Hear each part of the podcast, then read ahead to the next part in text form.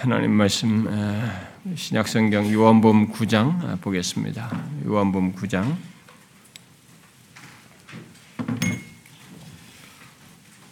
162페이지 신약성경 162페이지 요한복음 9장 39절부터 41절인데요. 우리 35절부터 좀 이렇게 연결해서 한 절씩 교독해서 읽어봅시다. 35절부터. 예수께서 그들이 그 사람을 쫓아냈다 하는 말을 들으셨더니 그를 만나사 이르시되 네가 인자를 믿느냐? 대답하여 이르되 주여 그가 누구니까? 내가 믿고자 하나이다.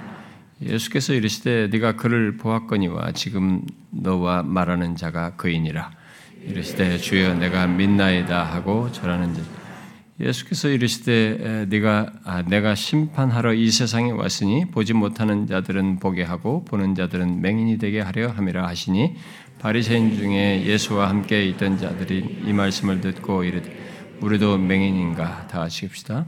예수께서 이르시되 너희가 맹인이 되었더라면 죄가 없으려니 본다고 하니 너희 죄가 그대로 있느니라.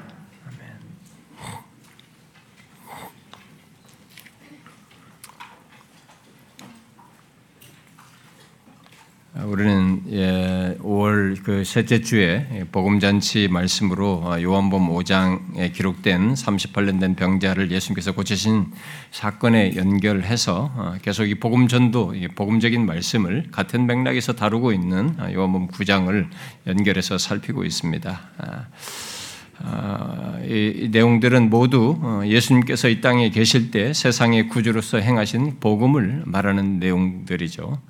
어, 복음은 예, 이미 믿는 자에게도 여전히 기쁜 소식으로 들려지고 감동이 되는 내용입니다만은 어, 아직 예수 그리스도를 믿지 않는 사람들에게 어, 특히 더 필요로 하는 똑같이 그들에게도 기쁜 소식으로 들려져야 할 그런 내용입니다.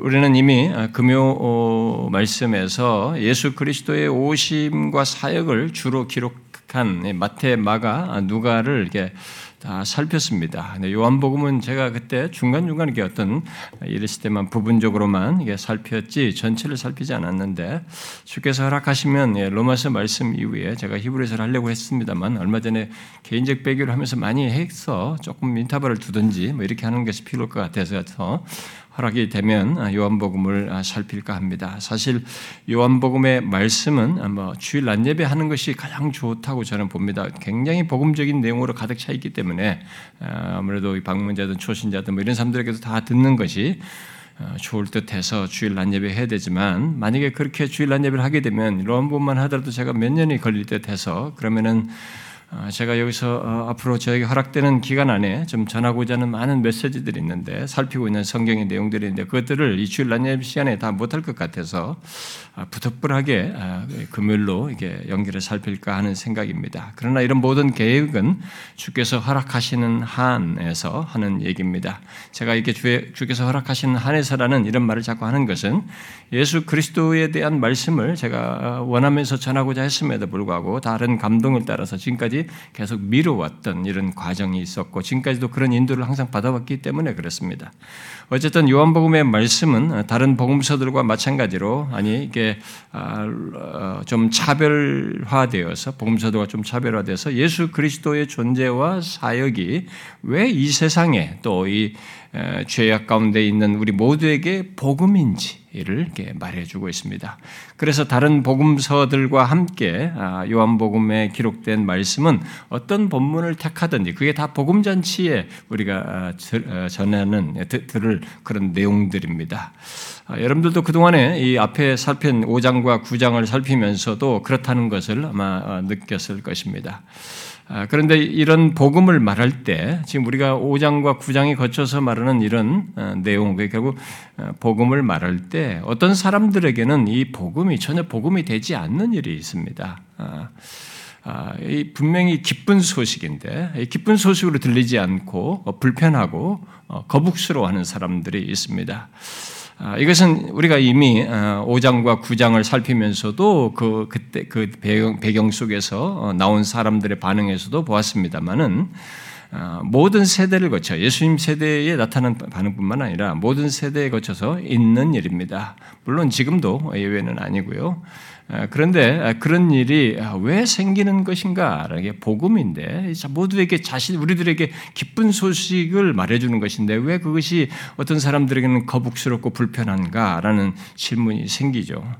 38년 된 병자와 나면서부터 눈먼 자와 같이 점점 어, 이렇게 그 모든 것에 있어서 스스로 어, 무능한 아무것도 할 수 없는 무능한 자에게 다가오셔서 그 상태에서 벗어나게 하시는 그런 구주이신데 예, 결국 죄와 사망 아래에서 이게 전적으로 무능한 인간을 고치시고 생명의 빛을 비추시는 구주이신데 왜 이 구주를 얘기할 때 사람들이 거북스러워하고 불편해 할까? 예, 그것은 쉬운 말로 말하면은 뭐 다른 여러 가지 복잡 더 많은 이유들을 말할 수 있지만 가장 우리가 적용적인 차원에서 좀 쉬운 얘기로 말하자면 사람들이 자신의 현재 조건이 흔들리고 잃는 것이 싫은 거죠. 아무리 기쁜 소식이라 할지라도 그것이 나를 흔드는 것이죠.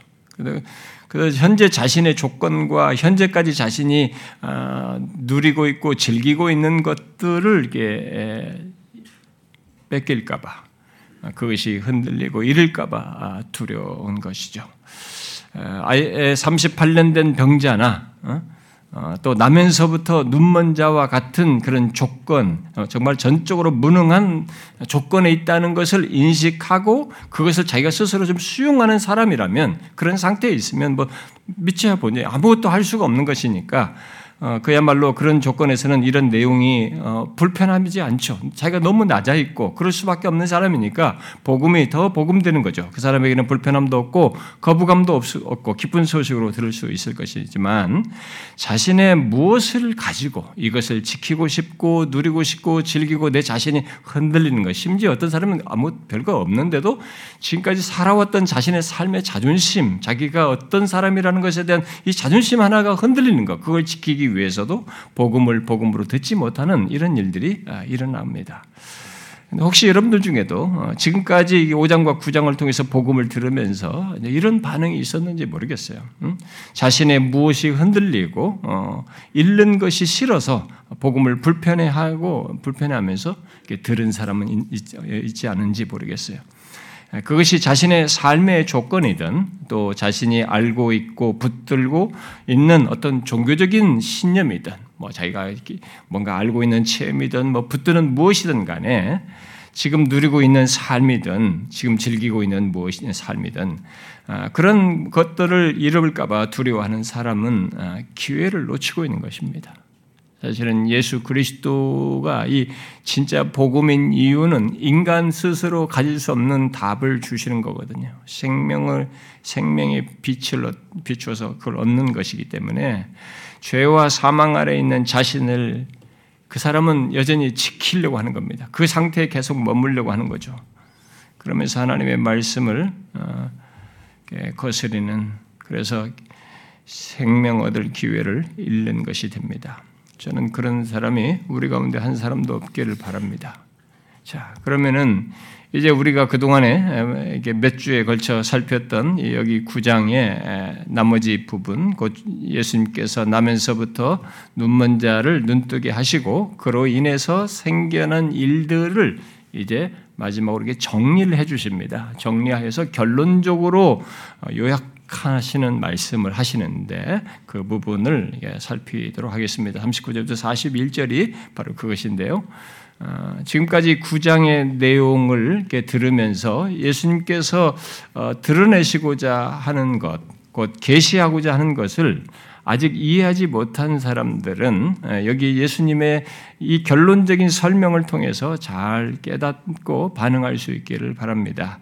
예수님은 앞에서 나면서부터 눈먼 자의 육신의 눈을 뜨게 하는 것, 뜨게 하시면서 그것이 궁극적인 것이 아니라는 것을 이렇게 드러내셨습니다. 그러니까 나면서부터 눈먼 사람이 눈 떴으면 더 이상 바랄 것이 없고 최상이죠. 그 이상 뭐가 있겠나 싶은데 예수님은 그걸 뜨, 눈을 뜨게 해서 그게 전부가 아니고 궁극적인 것이 아니라는 것입니다. 그것보다 더 복된 것이 있다라는 것을 그에게 알게 하시고 이끄신 거죠. 바로 영적인 눈을 떠서 이 세상의 빛으로 오신 예수 그리스도 구주를 보고 믿어 생명의 빛을 얻도록 하는 것이 더 중요하다는 것을 보이시고 드러내셨습니다. 그런데 그 사건과 관련해서 사람들의 다른 반응, 특히 부정적인 반응이 있었지요. 예수님은 바로 그것까지 연결해서 일어난 모든 일에 대한 요약을 오늘 본문 39절부터 41절에 해주고 있는 것입니다. 그런데 이 말씀은 어, 우리 요약해서 결론적으로 말씀하시는 이 말씀은 모든 사람들에게 예수 그리스도를 끼고 사람들이 보이는 반응과 관련해서 아주 적용적인 질문을 던지는 내용입니다.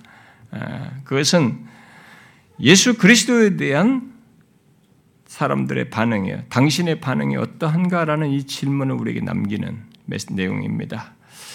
아, 여러분들이 오늘 살피고자 하는 것은 바로 그겁니다.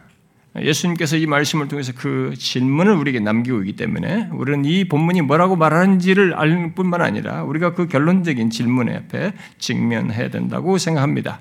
그래서 그걸 생각하고 예수님의 이 결론적으로 말씀하신 앞서 일어난 모든 것을 요약하여서 설명하는 내용을 어, 들을 수 있기를 바랍니다. 예수님께서 자신이 고쳐 눈뜬 자가 출교당했다는 소식을 듣고 그에게 오셔서 아, 네가 인자를 믿느냐라고 물으시며 자신이 바로 그 인자의 심을 계시하셨을 때 그가 예수, 예수를 믿는다고 고백하며 그에게 순복하면서 경배하는 일이 있었습니다. 그때 예수님께서 오늘 본문 39절을 말씀하신 겁니다. 아, 내가 심판하러 이 세상에 왔으니 보지 못하는 자들은 보게 하고 보는 자들은 맹인이 되게 하려 함이라고 말씀하셨습니다. 자, 질문이 생기죠. 왜 갑자기 지금 자기에게 믿는다고 고백하면서 이렇게 절하는 이 사람에게 갑자기 왜 심판이라는 말을 하실까? 질문이 생깁니다. 왜 그랬을까요? 그것은 이미 제가 지난 시간에 잠깐 언급했다시피 자신을 인자로 말했기 때문이죠. 아, 성경에서 인자는 음, 아, 궁극적으로 모든 사람의 몸을 입고 오신 그 구주께서 모든 것 죽으시고 십자가에서 대속물로 죽으 어, 자신을 내어 주시고 모든 부활 생천하셔서 궁극적으로 보좌 우편에서 심판하시는 일을 행하시는 것으로 연결돼 있어요. 인자를 말할 때 그렇게 함께 얘기를 합니다. 그래서 뒤에 41절도 심판과 연결된 내용입니다.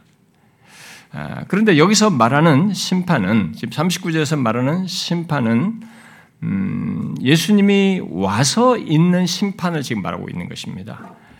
그러면 어떤 심판이겠어요? 어떤 심판입니까? 예수님으로 인해서 구분되고 나뉘는 심판이에요. 어, 이렇게 말씀하시죠. 예수님으로 인해서 보지 못하는 자들은 보게 하고 보는 자들은 맹인이 되게 하려 하십니다. 이렇게 말하고 있습니다. 바로 그것이 예수님의 오심으로 인해서 있게 되는 일차적인 심판이에요. 예수님은 바로 그 일이 지금 일어나고 있다는 것을 말하고 있는 것입니다. 이 일차적인 심판이 예수님 오심으로 있게 되는 이 땅에서부터의 이것이 결국 궁극적인 심판으로 연결돼요, 사실은요.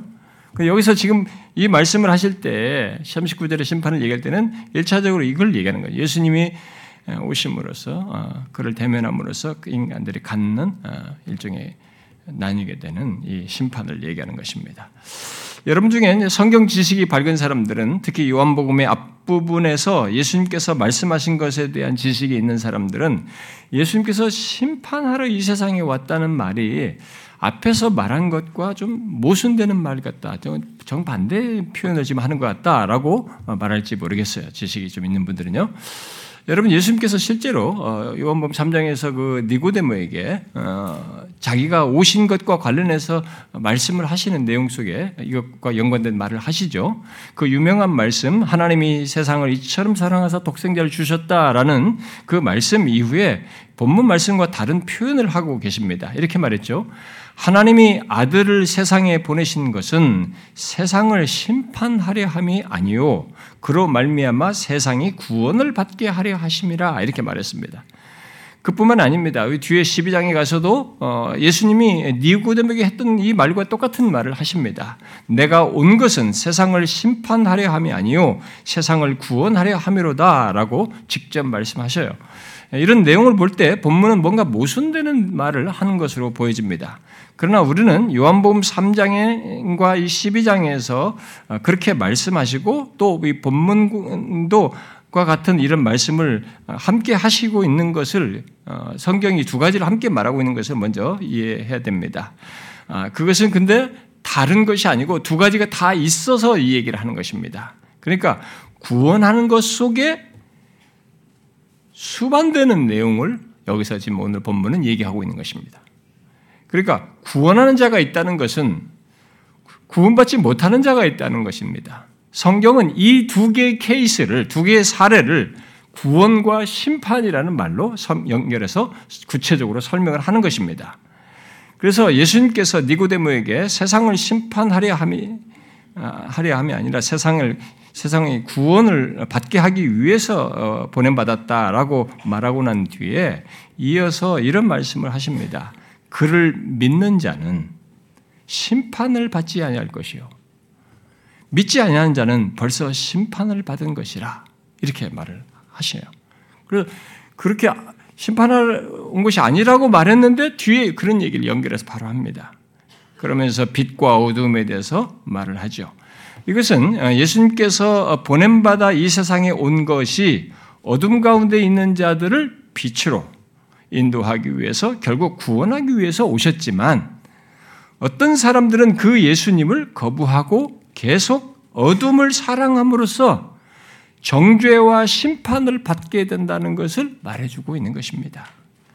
예수님께서 이 땅에 오셔서 사람들은 사람들을 빛으로 인도하고 생명으로 인도하려고 하지만 어떤 사람들은 곧 어둠을 더 사랑하는 사랑함으로써 예수님을 거부하는 어떤 사람들은 그것으로 정죄를 받는 것이에요. 그것으로 인해서 심판을 받게 되는 것입니다. 이것은 우리에게 한 가지 흥미로운 사실을 말해주는 것입니다. 그것은 어둠에서 빛으로, 사망에서 생명으로 이끄시기 위해서 오신 이 예수님이 사람들에게 그 예수님이 그 사람을 대면하는 모든 사람들에게 둘 중 하나에 처하게 한다는 것입니다. 처하게 하는 기준자가 된다는 것입니다. 그러니까 어둠에서 빛으로 사망에서 생명으로 이끌기 위해서 오신 예수님이 사람에게 둘 중 하나로 나뉘게 하는 기준자가 된다는 거예요. 실제로 예수님은 그 사실을 요한복음 3장에서 말씀을 하십니다. 이렇게 말씀하셨죠. 그 정죄는 이것이니 곧 빛이 세상에 왔으되 사람들이 자기 행위가 악함으로 빛보다 어둠을 더 사랑한 것이라. 그것이 그래서 악을 행하는 자마다 빛을 미워하여 빛으로 오지 아니하나니 이는 그 행위가 드러날까 하미요. 진리를 따르는 자는 빛으로 오나니 이는 그 행위가 하나님 안에서 행한 것임을 나타내려 함이라 그랬어요. 결국 세상의 빛으로 오신 예수님, 사람들을 빛으로 이끄시기 오신 예수님이 사람을 자연스럽게 나누는 기준자가 돼버린 겁니다. 사람들의 반응에 의해서.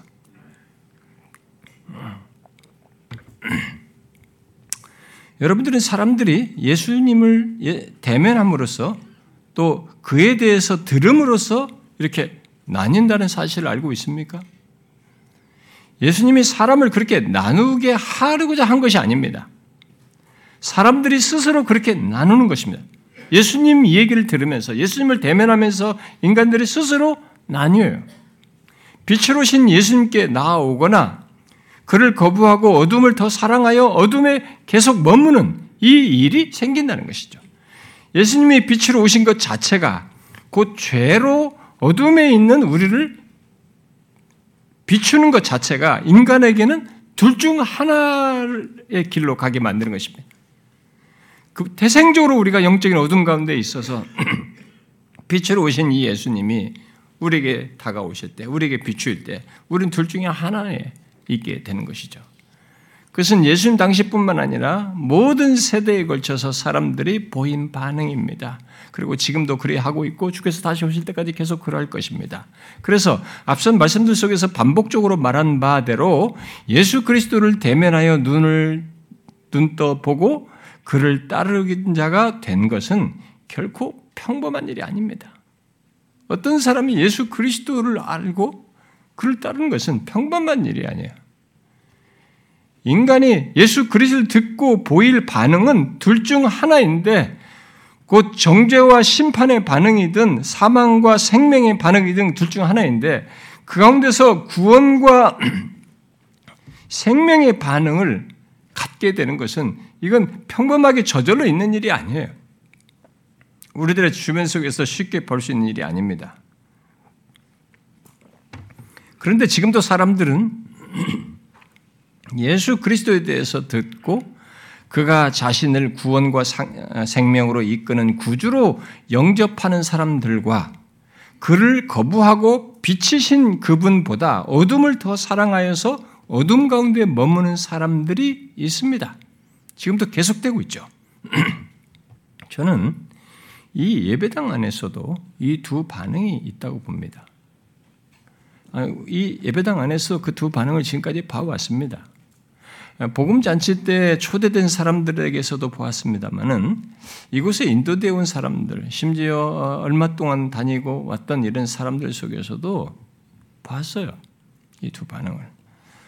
복음을 들을 때 예수 그리스도에 대해서 들을 때 결국 전해지는 하나님의 말씀을 들을 때 이 두 반응을 사람들이 보입니다. 어떤 사람은 제법 교회를 오래 다녔다고 하는데도 긍정적인 반응이 아니라 자기 자신을 지키기 위해서 부정적인 반응을 하는 겁니다. 이 복음에 대해서, 들은 말씀에 대해서. 특히 자기, 자기가 가지고 있는 지식, 자기 지식, 또 자기 나름의 신앙, 자기 체험을 지키기 위해서 전해지는 말씀을 거부하는 사람들을 보았습니다. 제가 우리 교회에서 사역하면서 본 것 중에 가장 좀 어려운 케이스 중에 하나가 뭐냐면 교회 생활을 어디서 오래 해 오신 분이에요.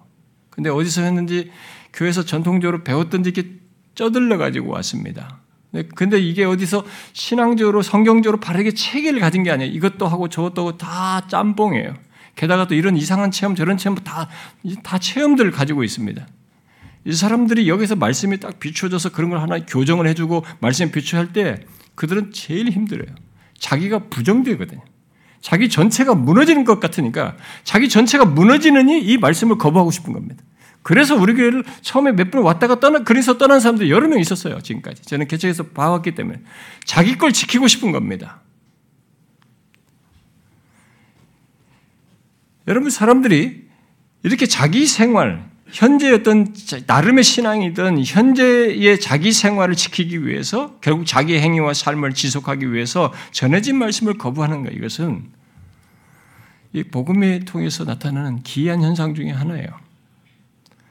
물론 일시적으로 어, 이런 모습을 어떤 사람이 가질 수 있어요. 교회를 다니는 사람들 중에. 네, 그럴 수 있습니다만 중요한 것은 예수 그리스도와 그가 행하신 것, 그가 하신 것이 자신에게 빛이 되는가 하는 거예요.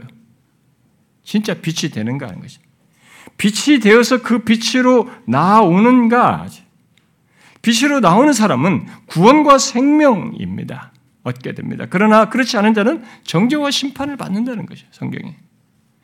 예수님은 요한복음 3장에서 바로 그 두 반응과 결론을 말씀하십니다.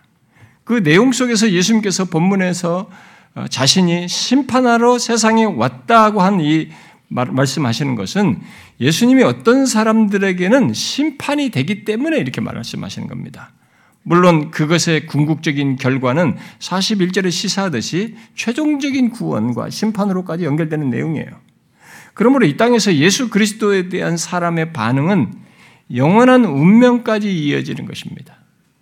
이 땅에 있을 때 예수 그리스도에 대한 반응이 어떤가가 이 둘 중에 하나인데 이 둘 중에 하나가 결국 영원까지 이어지는 것이에요. 정죄와 심판, 생명과 구원 이렇게 말이죠. 그래서 인간 존재에서 가장 중요한 문제가 뭐냐면 예수 그리스도가 이 사람에게 어떤 어떤 분이냐, 어떻게 그에 대한 반응이 무엇인가 하는 것입니다. 그러니까 예수 그리스도를 종교적인 문제로 보면 안 되는 것입니다. 워낙 이 세상이 상대화되어 있고 이 포스트 모더니즘이 더 그런 것을 부추기는 세대에 살고 있어서 모든 것을 상대화시고 종교 다원주의가 보편화돼 그게 우리들의 상식적 가치이고 그게 우리가 존중할 가치처럼 여기지만 성경이 그걸 말하지 않습니다.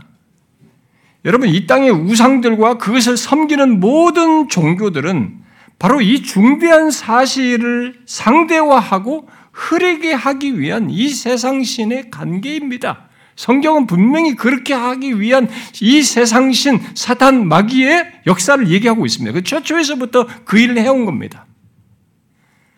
그러니까 하나님 대신 우상과 우상을 하면서 이것을 함으로써 결국 예수 그리스도를 대면하여서 둘 중에 하나인 여기 결정적인 우리의 나눔이 있다는 사실을 흐리게 하는 겁니다.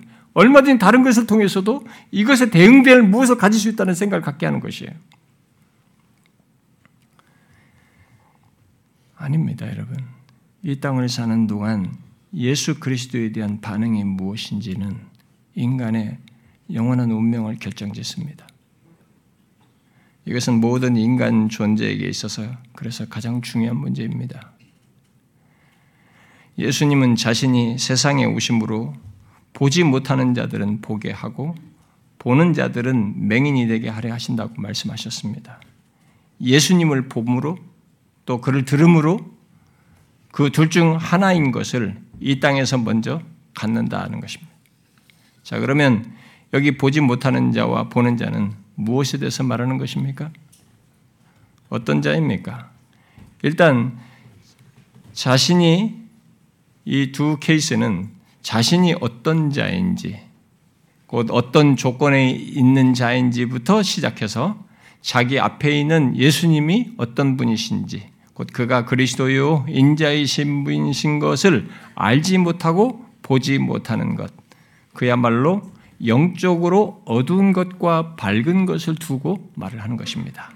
그런데 여기 예수님의 말씀은 그런 의미의 보지 못하는 자와 보는 자에 대해서 예수님의 판단이 아니고 각자의 생각과 판단이 그렇다는 의미로 말을 하고 있는 것입니다. 지금까지 앞서 보인 반응을 가지고 이렇게 말을 하면 여기 어, 보지 못하는 자는 나면서부터 눈먼 자를 지금 두고 얘기하는 거죠.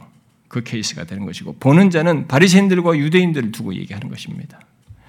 자, 앞에서 보았다시피 나면서부터 눈먼 자는 자신을 보지 못하 자신은 보지 못하는 자인 것을 부인할 수 없었기 때문에 그것을 인정하고 있었고 육신의 눈을 뜬 뒤에도 예수님이 인자를 믿느냐라고 말하기까지 그가 누구인지를 알지 못하고 있었어요.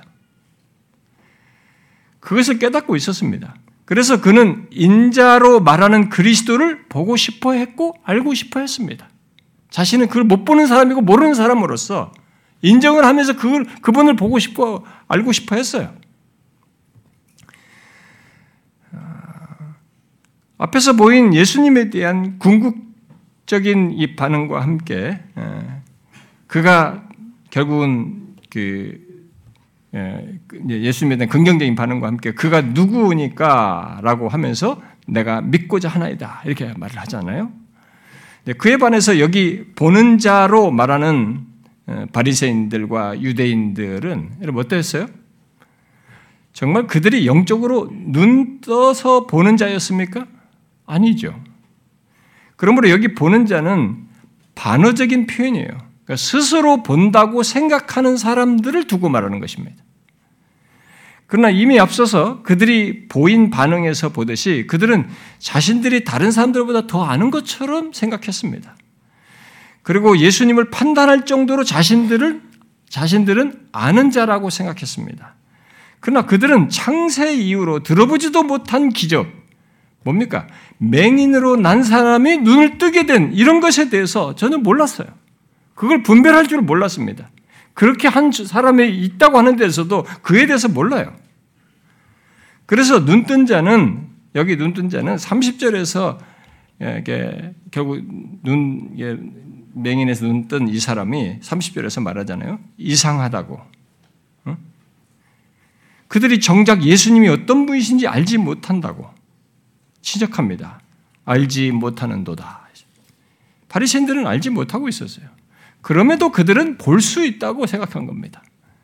정작 참빛으로 오신 예수님을 보지 못하고 어, 보지 못하고서 배척하면서 그렇게 말을 했던 거죠. 그러나 그들은 사람들이 영적으로 눈멀었음을 인정 안 했어요. 자신들이 영적으로 눈멀었다는 것을 인정하지 않았습니다. 예수님은 여기서 자신이 못하, 아, 보지 못하는 것을 인정하며 보고자 하는 자에게는 보게 하지만 보게 하기 위해서 오셨고 그렇게 하신다는 걸 얘기합니다. 그리고 동시에 보지 못함에도 불구하고 본다고 하는 사람들에게는 맹인이 되게 하기 위해서 오셨다 이렇게 말합니다. 그러니까 주님이 오심으로 그 두 개가 나타난 거예요. 바로 예수님으로 인해서 그런 구별과 결국 구원과 심판과 이 두 가지가 나뉘게 되는 일이 있게 된다는 것입니다. 그걸 위해서 결국 오신 거죠. 예수님에 의해서 있게 되는 이런 일은 예수님이 오시기 전부터 선지자가 아, 선지자들이 예언한 것입니다. 이사야 선지자가 예언했죠. 그것은 그것을 요한 사도 요한이 뒤에 12장에서 그걸 인용합니다. 여기서 이, 이 표현에 해당하는 것을 이사야가 예언한 걸 인용을 하는데 12장에서 예수님은 여기와 똑같이 빛으로 오신 예수님을 알아보지 못하고 믿지 않는 것을 두고 어, 이렇게 말을 합니다. 이렇게 말했죠. 그들이 능히 믿지 못한 것은 이 때문이니 곧 이사야가 다시 일렀으되 그들의 눈을 멀게 하시고 그들의 마음을 완고하게 하셨으니 이는 그들로 하여금 눈으로 보고 마음으로 깨닫고 돌이켜 내게 고침을 받지 못하게 하려 함이라 라고 했다는 것입니다. 이미 예수님이 오시기 전에 몇백 년 전에 예언한 거예요. 그러니까 메시아가 와서 본다고 하는 자들의 눈을 멀게 할 것이다. 이렇게 예언한 것입니다. 바로 그것이 지금 스스로 본다고 하는 바리새인들이 지금 예수님을 만나서 지금 그렇게 하고 있는 겁니다. 빛으로 오신 예수님으로 인해서 자신을 본다고 함으로써 맹인이 되는 거죠. 더 깊은 어둠으로 나아가는 일이 있게 된 것입니다.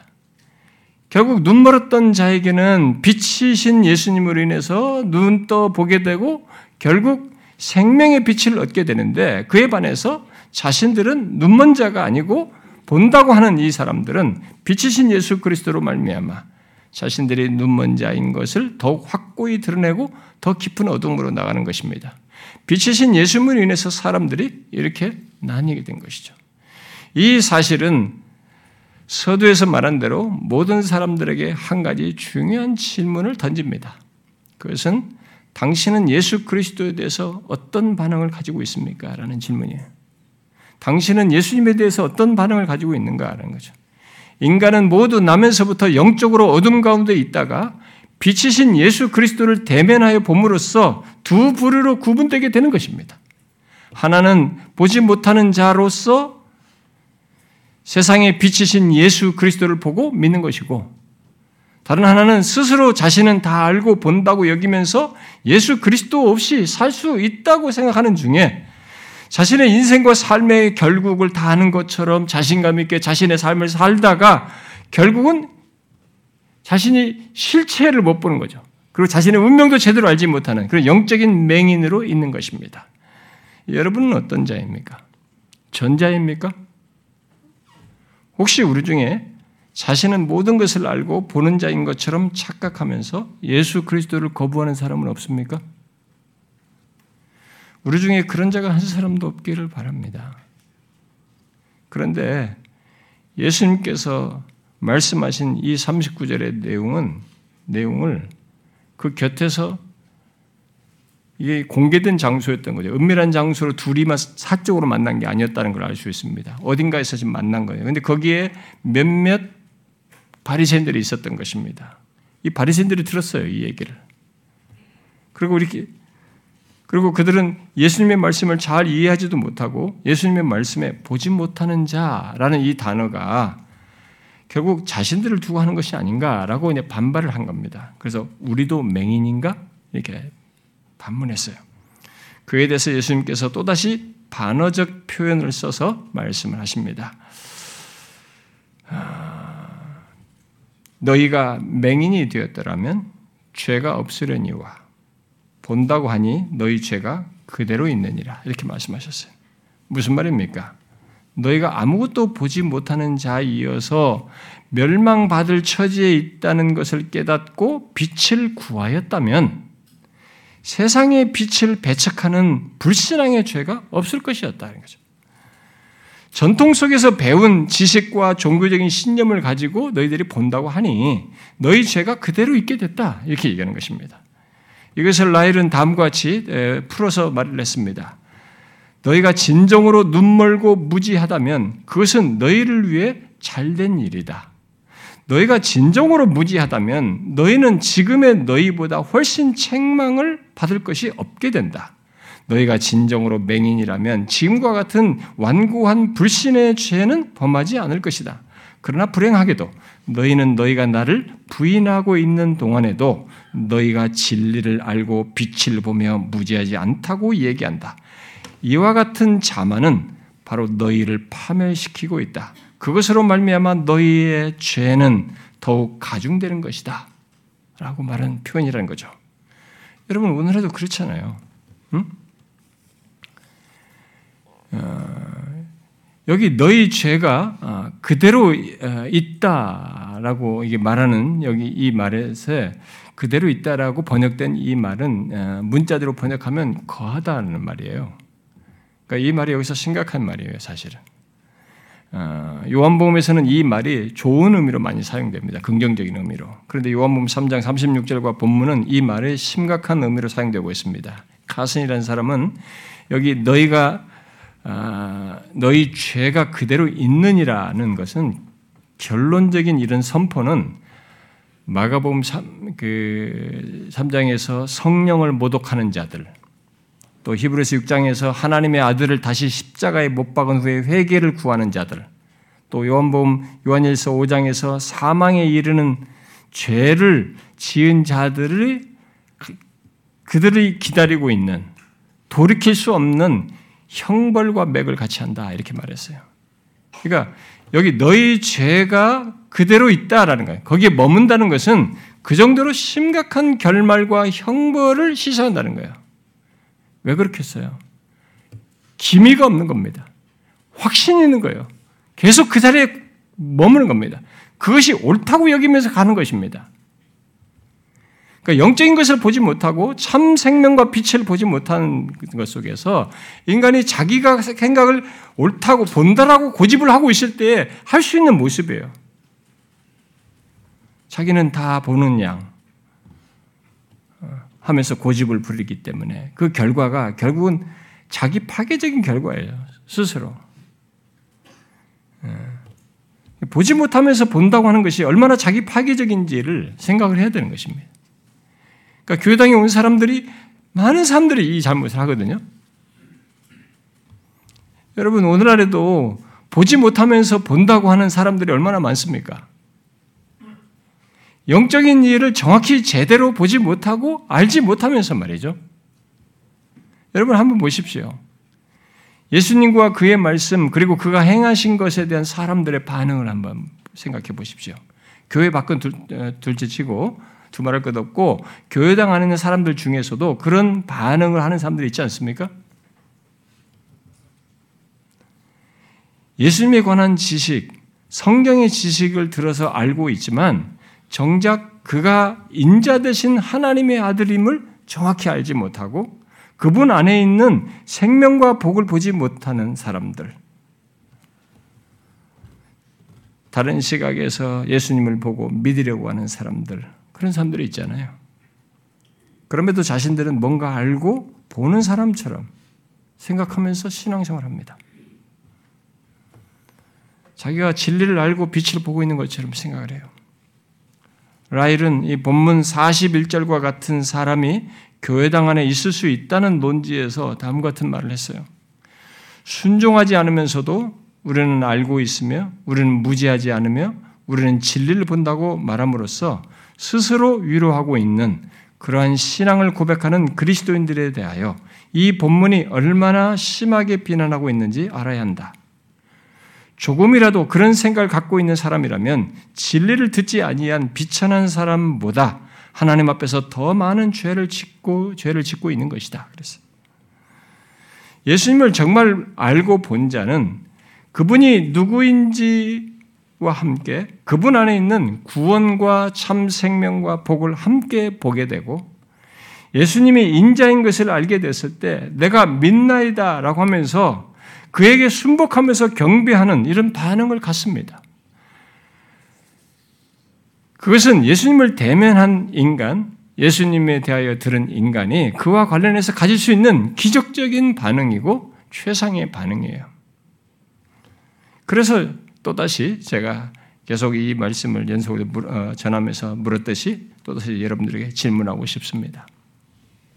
여러분의 예수님에 대한 반응이 무엇인지요? 여러분들의 예수님에 대한 반응은 무엇입니까? 성경과 예수님에 대해서 많은 지식의 문제가 아니라 예수 그리스도와 그가 행하신 것 속에서 우리에게 주시고자 한 구원과 생명을 보고 아는 사람입니까? 혹시 그것을 보지 못하면서 본다고 함으로써 자기 죄를 더 가중시키면서 자기를 파멸로 내모고 있는 사람은 없습니까? 예수님은 요한복음 9장에서 눈을 뜨게 한 사건과 그로 인해서 일어난 모든 것에 이어서 오늘 말씀, 본문을 통해서 우리에게 그 한 가지 결론을 말씀해 주고 있는 것입니다. 그것은 이 땅을 사는 가운데 두 반응, 두 부류가 있다는 거예요. 이 예수 그리스도를 끼고 이 땅을 사는 사람들이 두 반응을 갖는다는 거죠. 영적인 것을 눈떠 보는 것, 다른 무엇보다도 하나님의 보냄받은 인자요, 이 세상에 빛으로 오신 예수 그리스도를 보는 사람이 있는가 하면 눈이 멀어서 그것을 보지 못하는 사람이 있다는 것입니다. 물론 그것은 항상 있는 일임을 말하는 것이기도 한데 우리에게 중요한 것은 이 시간 우리에게 중요한 것은 저와 여러분이에요. 우리들입니다. 그렇다는 것을 아는 것이 중요한 것이 아니라 이런 지식을 아는 것이 중요한 것이 아니라 지금 우리들은 이 둘 중 어떤 자이냐라는 거예요. 포스트 모던 시대에는 이렇게 이거 하냐 저거냐 이게 답이 두 개이거나 오직 하나이거나 이걸 되게 싫어합니다. 둘 중에 하나를 선택 모든 가능성 그냥 놔두고 내가 원해서 아무거나 택할 수 있는 것, 내가 택하는 것이 답이고 내가 택하면 내가 만족하면 다다라고 하는 게 이 포스트 모던 정신이에요. 그래서 기독교가 말하는 성경이 말하는 진리가 이 포스트 모더니티에 가장 이게 안 맞아요. 이 포스트 모더니즘의 정신이 가장 잘 맞는 것은 힌두 사상이나 불교 사상이나 이런 사상입니다. 범신론이니까 어디든 다 신이 다 존재하고 그 모든 것이 융통성이 있기 때문에 거기 잘 맞아요. 템플 스테이 같은 거 사람들 좋아하는 거예요. 근데 기독교 성경은 이 사실을 말하는 겁니다. 근데 이 시대 정신으로 이걸 묶을 필요가 아니에요. 여러분, 포스트 모더니즘은 이 시대 정신이에요. 이 시대 정신에 다른 정신이 있었으면 이 시대 다음에 무슨 정신이 있을까요? 우리가 이 시대 정신의 지배를 받고 있을 뿐입니다.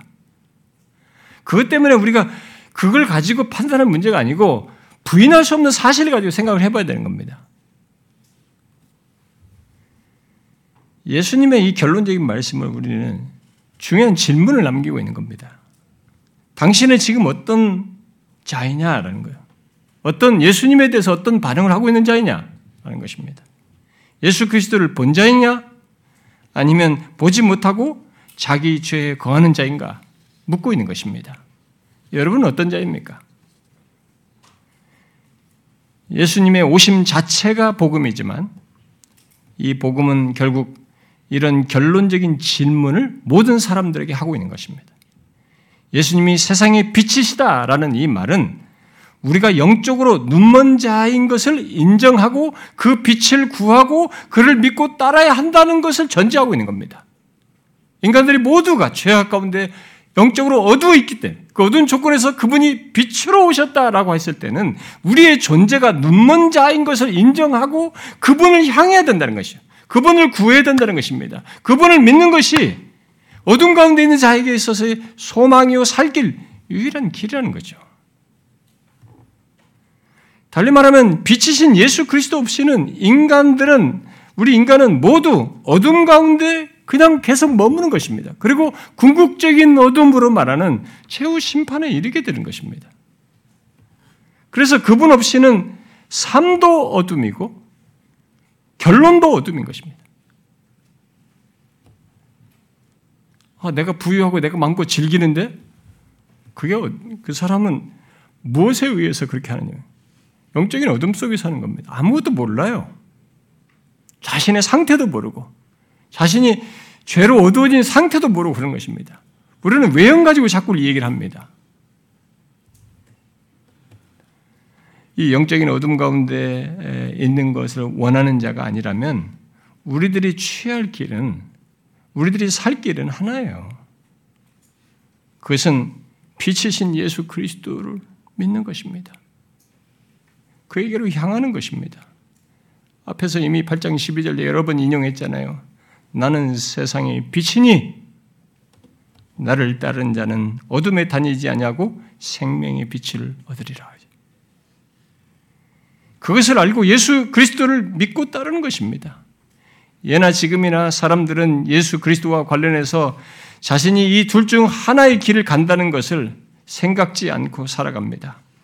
정죄와 심판이거나 구원과 생명이거나 둘 중에 하나인 것을 말이죠. 지금도 사람들은 이것을 그저 종교적인 이론 정도로 여깁니다. 게다가 오늘날 교회들이 너무 타락하다 보니까 교회들이 상대화를 만들어요, 스스로. 믿을 가치가 없는 그들의 집단, 그들의 논리, 그들의 얘기로 취급되고 더 만들고 있어요. 더 상대화되고 있는 것입니다. 그러나 여러분, 우리 실존을 이해하셔야 됩니다. 우리 자신들이. 우리들이 영적인 어둠 가운데 있으면 그것은 정죄이고 영원한 심판으로 이어지는 것입니다. 이 땅에서의 조건이 그러면 그런 거예요. 그리고 지금 예수 그리스도를 눈떠 보긴 사람이면 그것이 구원이고 생명이고 궁극적인 구원으로 이어지는 것입니다.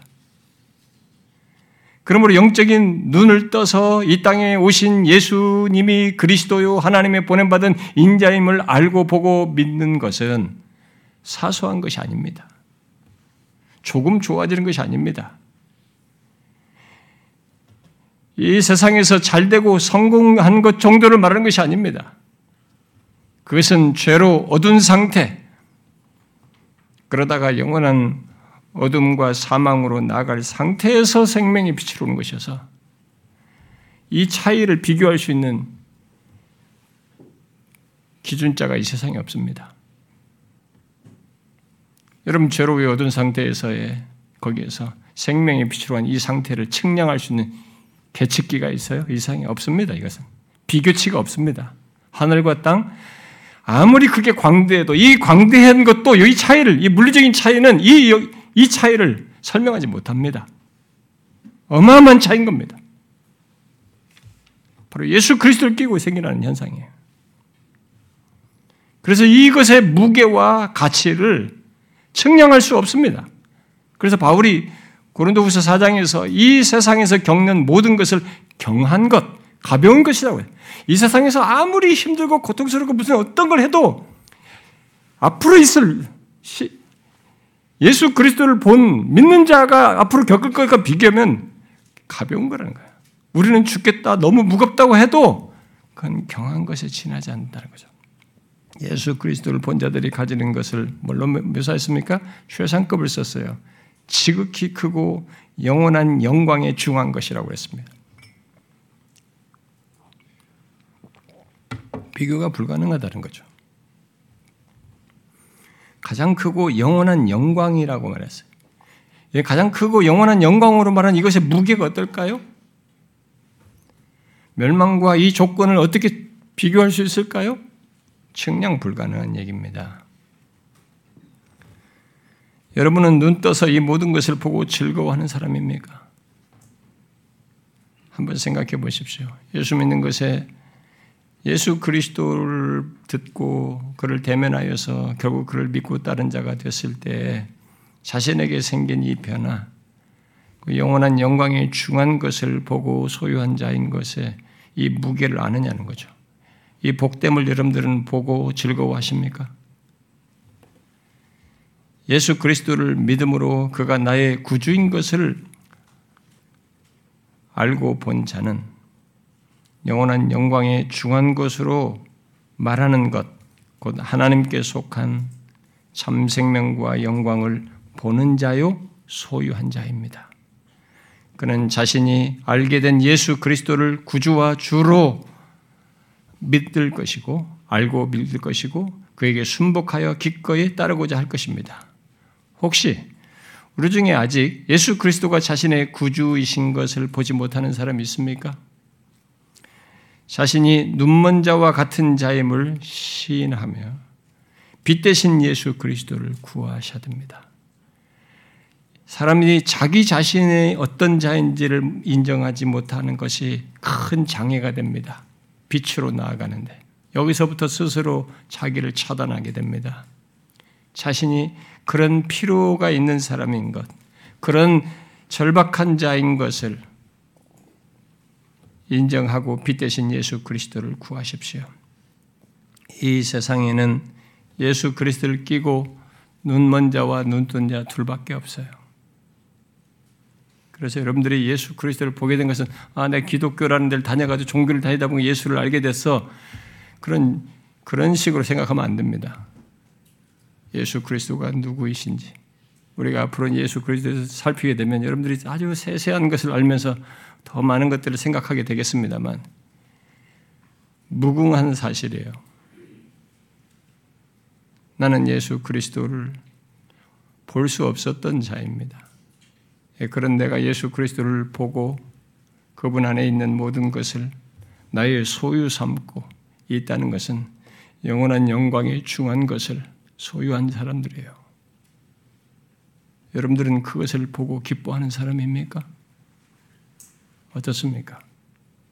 질문의 답을 명확히 가지고 있어야 됩니다. 예수 그리스도를 끼고 여러분들은 어떤 대답을 가지고 있느냐 하는 겁니다. 사람은 예수 그리스도 끼고 둘 중에 하나의 결론, 반응과 결론을 갖게 되는데 어떤 반응과 결론을 여러분들이 가지고 있냐는 거죠. 제가 믿기로는 여러분들 대부분은 예수 그리스도를 믿는 사람일 것입니다. 그것은 여러분들이 이 세상에서 측량 가능한 모든 것을 다 동원해도 그걸 계측할 수 없습니다. 측량 못할 가치입니다. 영원한 영광의 무게를 가지고 있습니다. 생명의 빛을 소유한 것입니다. 하나님의 참 생명의 빛을 말이죠. 그것이 하찮게 여겨지면 안 됩니다. 예수 믿는 자에게는 그것은 예수 그리스도께서 대속물이 되셔서 핏값으로 산 것이어서 그 가치 또한 무궁한 것으로서 여러분 가볍게 이길 수 없습니다. 그래서 정령 자신이 예수 그리스도를 본 자요 믿는 자이거든 자신에게는 예수 그리스도가 있다는 것이고 그 사실은 이 세상에서 우리가 투자하면서 수고하면서 모든 걸 얻는 것하고 비교할 수 없는 가치인 줄 알고 하찮게 여기지 말아야 됩니다. 그리스도인인 것을 기뻐하십시오. 그리스도인인 것을 자랑스러워 하셔야 됩니다. 그리스도인 된 것을 영광스러워 하셔야 됩니다.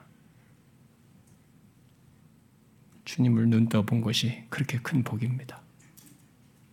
혹시 부모 따라오다가 그렇게 됐습니까? 아내 따라오다가 그렇게 됐습니까?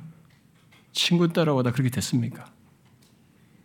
여러분은 이 세상에서 최고를 얻은 것입니다. 그 복을 귀히 여기시고 잃지 않고 잘 누리며 장래에 예비된 영광으로 나아가는 신앙의 여정을 갖기를 바랍니다. 기도합시다.